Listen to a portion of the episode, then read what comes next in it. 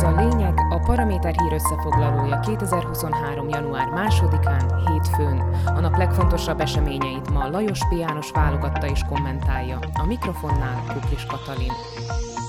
A lényeg támogatója a Kaufland, ahol karácsonykor is lehetséges a spórolás. A cseh, a lengyel, az osztrák és az ukrán állam vezetői mellett Magyarország köztársasági elnökét is meghívta Zuzana Csaputová január 1-ére a szlovák köztársaság megalakulásának 30. évfordulójára.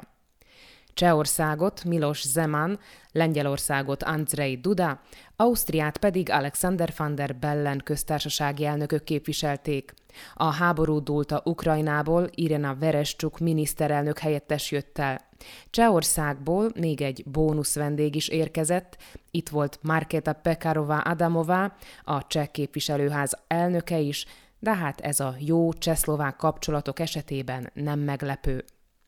Magasrangú magyar vendég azonban nem vett részt a pozsonyi Vigadóban tartott ünnepségen.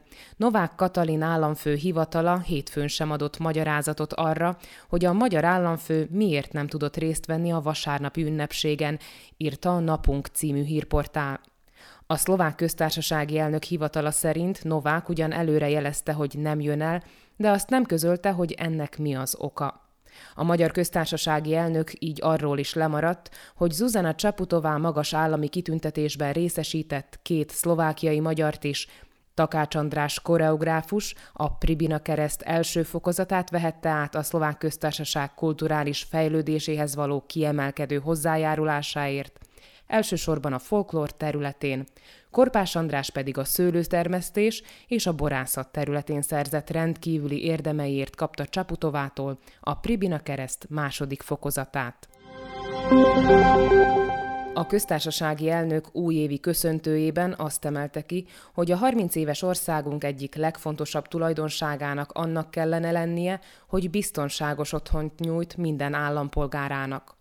Olyan Szlovákiát szeretne, ahol az igazságszolgáltatás mindenkire egyformán érvényes, ahol az emberek bízhatnak az államban, mert segít a nehéz helyzetekben, ahol az államot a politikusok irányítják, nem pedig káoszba vezetik.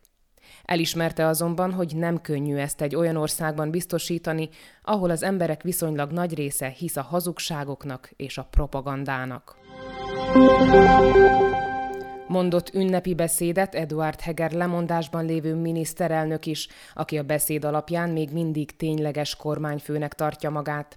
Legalábbis ez derül ki abból, hogy még mindig az ország irányítójának tartja magát.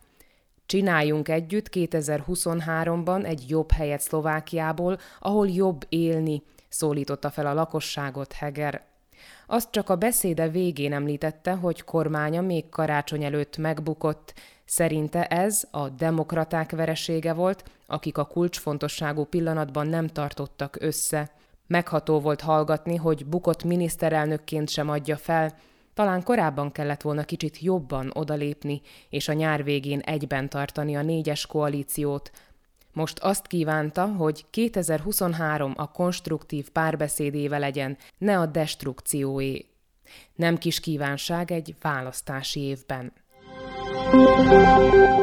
Az új évtől azonban, legalábbis a körülményekhez képest nem kell csak rosszat várni.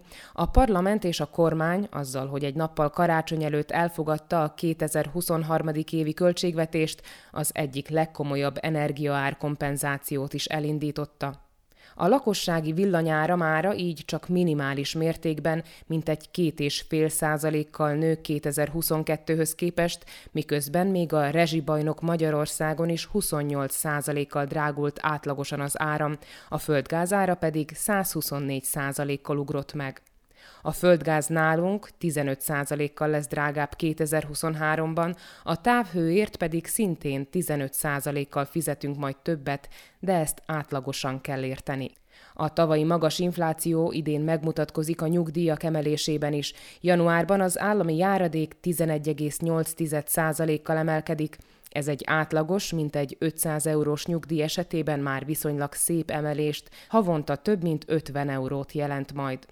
A nyugdíjasok közérzetét ez biztosan javítja, legalábbis addig, míg észre nem veszik, hogy az infláció idén sem áll meg. A szlovák nemzeti bank előrejelzése szerint még idén is 10% körüli drágulásra kell számítani, és az első hónapokban az élelmiszer árak emelkedése lesz a legmagasabb. Lajos P. János szerint ez volt a lényeg 2023. január 2-án hétfőn, hírösszefoglalónkat minden hétköznap este meghallgathatják ugyanitt. Podcastjainkat pedig keressék a Paraméteren, illetve a Spotify, az Apple Podcasts, a Google Podcasts vagy a Podbean platformjain.